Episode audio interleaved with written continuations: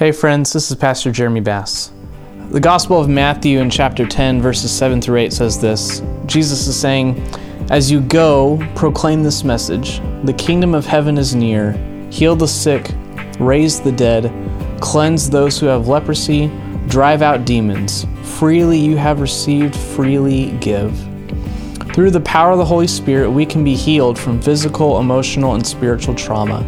In response to this truth, our church takes a monthly intentional Sunday night to ask the Lord to heal us, our community, and our church. We begin in worship, listen to a teaching on healing, and then have an open altar time for intentional prayer. Healing ministry tends to have a reputation of ecstatic shouting, but God's desire to heal us simply comes from His deep love and compassion for us. That love is often so much more gentle than we realize. This is one of our teachings from our healing and prayer night, so let's explore this topic together.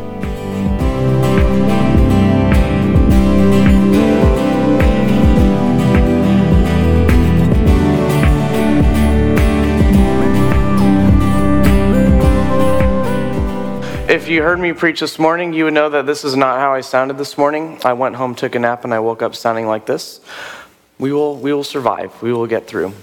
Uh, so let's pray together. Lord, I pray that uh, the weakness of your vessel just might make your glory shine all, all the more through. Lord, come, Holy Spirit. Lord, we invite your presence here. Come, Holy Spirit, blow in this place like you did at Pentecost, like you did through your early church. Come and awaken us today. Amen. Uh, this time, if you've never been to a healing and prayer night before, is a short lesson on uh, healing, emphasis on the word short. I try to keep it about 10 minutes, uh, where we look at a different miracle of Jesus and what we can learn about Jesus' heart for healing and the way that Jesus healed, and just kind of looking at the different aspects of healing through Jesus' ministry. Um, as I was praying about this week and praying about this service, the Lord brought to mind uh, John 9, 1 through, 4, 1 through 12, which is going to be our passage for tonight. If you want to open up your Bibles, if not, it'll be up on the screen. Um, the Lord also told me, uh, do not prepare an outline for the, night, for the night, which is one of my least favorite things that He asked me to do. But in my experience, it works out better when you say yes to the Lord rather than saying no. So, we're going to be reading John 9 together. John 9, starting in verse 1. As he went along, he saw a man blind from birth. His disciples asked him, Rabbi, who sinned, this man or his parents, that he was born blind? Neither this man nor his parents sinned, said Jesus. But this happened so that the works of God might be displayed in him. As long as it is day, we must do the works of him who sent me. Night is coming when no one can work. While I am in the world, I am the light of the world. After saying this, he spit on the ground and made some mud with the saliva and put it on the man's eyes. Go wash in the pool of Siloam. The word means sent. So the man went and washed, and he came home seeing. His neighbors and those who had merely who had formerly seen him begging asked him, Isn't this the same man who used to sit and beg? Some claimed that he was, and others said, No, no, it's not him. He only looks like him. But he himself insisted, I am that man. How then were your eyes opened? They asked. He replied, The man they called Jesus made some mud and put it on my eyes. He told me to go to Siloam and wash, so I went and washed, and then I could see. Where is this man? They asked. I don't know, he said. Passage then goes on, the man gets taken by the Pharisees and they interrogate him. But as I was just kind of thinking and reflecting about this passage, and just sort of what it means for healing for us. What does it mean that Jesus wants to speak into it? I think one thing that stands out to me as I read over this passage was just kind of the unexpectedness of this passage. You see, Jesus and his disciples are just walking along, and they see a man who was born blind. Uh, being born blind was uh, an incurable type of blindness. His disciple asked him, uh, Jesus, what did this man do? It's almost like they're, they're trying to seek blame, trying to find reason, trying to wrap their human minds around the point of human suffering in the world. Why is this man suffering? There must be some reason that he's suffering. There must be some underlying cause that we don't see, Jesus, that he must have done something wrong for him to be suffering the way that he is. And Jesus rejects that notion. He says it wasn't his parents or his wasn't him or his parents, but it was so that the glory of God could shine through him. so that God could heal him. I had a professor, or my healing professor in undergrad, he was asking the Lord once, Lord, why, why do you desire to heal things? Why don't you prevent things from happening? And he said he felt like the Lord said to him, I take so much more delight in restoring broken things and bringing wholeness where there was brokenness. That God's heart is to bring wholeness where there was brokenness. And what's funny about this passage is it's, it's one of the weirdest healing miracles in Scripture. Uh, I thought it was funny that when the blind man tells the story, he doesn't know anything about the spit. You can just kind of imagine. I mean, he can't see Jesus spitting on the ground, he just suddenly feels mud on his eyes. It's an objectively weird way for Jesus to heal someone, right? I mean, think of all the other miracles that Jesus does. It's, he'll, he'll pray for someone, he'll put his hands on them, someone will reach out and touch the cloak of his garment. That there's so many different ways that God wants to heal people. And sometimes they come in unexpected ways, like spitting on the ground and making mud on it, and then rubbing mud on our eyes. I think we think that healing has to look a certain way and if it doesn't come in a certain way, that it's almost like if we are we're only looking for Jesus to have this big supernatural um, hand on us moment, and then suddenly we're healed. But what if our healing comes in the form of being rubbed in our eyes with spit mud? What if that's the way that God wants to heal us? What if God wants to heal us in ways that we never thought possible? What if God wants to heal our sicknesses that we never thought could ever be healed? What's interesting in this passage too is that this man never he never asked for healing. Jesus is, just does it anyways. That Jesus' great love for this man, he just reaches out and heals him. So that God's glory might shine through, so that way his love might shine through for him. You know, and as I was thinking about this, uh, this is something I felt the Lord tell me this morning. So this was just an, uh, a random day.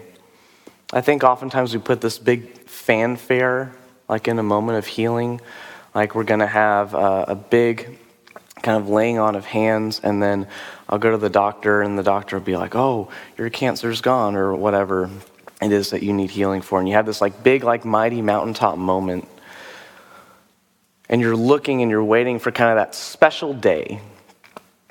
But what if God is saying, what if it's just an ordinary day that suddenly becomes extraordinary because the divine has decided to break through? Like, why not today, on a random Sunday in November, can God decide to do a miracle? Why not today? Why can't God take today and come and move in our midst? What, you're laughing? Okay, that's all right. You know, this morning I woke up at 4 a.m. I had a very sore throat, very, very sore throat, where um, could barely speak. I can barely speak now, but it was even more worse this morning. Um, and I remember I woke up at 4 and I was like, this is not a good sign, God. I have to preach three times today. Um, and I, I prayed, I said, Lord, can you heal my voice, heal my throat, so that way I can get through today? And then I went back to sleep, and about an hour and a half later, I woke up with my alarm. And my sore throat was gone. My sore throat was completely healed. And so I sound like this and I talk like this, but my throat doesn't hurt at all, which is very surprising. That the Lord, through a random prayer, a half awakened prayer at 4 a.m., on a random Sunday in February, just decided to heal my throat. I've prayed for healing when I get sick before in my life. The Lord's never answered me, or the Lord's never said yes. But for some reason today, when I prayed in kind of a half stupor, probably I would say half faith like prayer, like a Hail Mary prayer, like, Lord, I, I need something to happen. That that was the prayer that the Lord answered. So sometimes it's just random days like this blind beggar experiences that become supernatural, that become extraordinary. That the day itself is not extraordinary in and of itself, but it's because of Jesus coming and moving in our midst. Jesus coming and deciding to heal us, Jesus coming and deciding to rub mud into our eyes. So, friends, I believe tonight that God wants to do something with this day. Like God wants to turn an ordinary February. It's February, right? Yeah. Okay. An ordinary day and just come and do something in our midst. I love my wife very much. On that note, we're going to go to open altar time. Um, so if you've never done this before, we'll have three, two, two prayer teams, two, two prayer teams, and we're going to have a floater as well. Um, Emily, where are they going to be stationed? In the back. So I'd encourage y'all to go.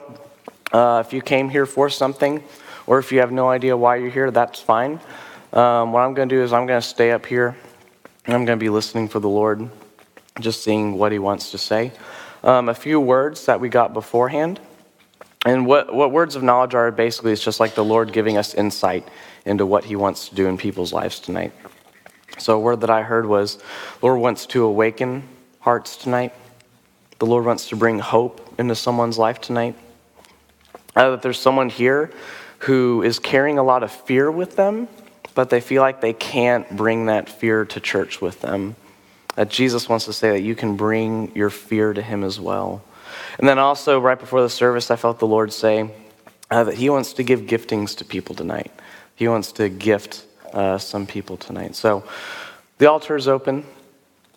Prayer teams are here. Would you come, come and see that the Lord is good? Let me pray for us real quick. So, Lord, come, Holy Spirit. Come and move in our midst. Come and rub mud in our eyes.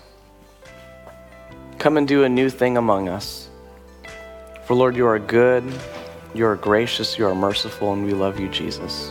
In your Son's name we pray.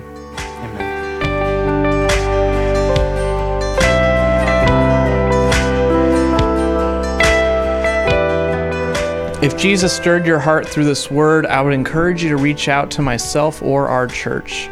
Part of the outpouring of this ministry is individual prayer appointments, where we really dig into the situations you're struggling with. We do this with you and a small prayer team.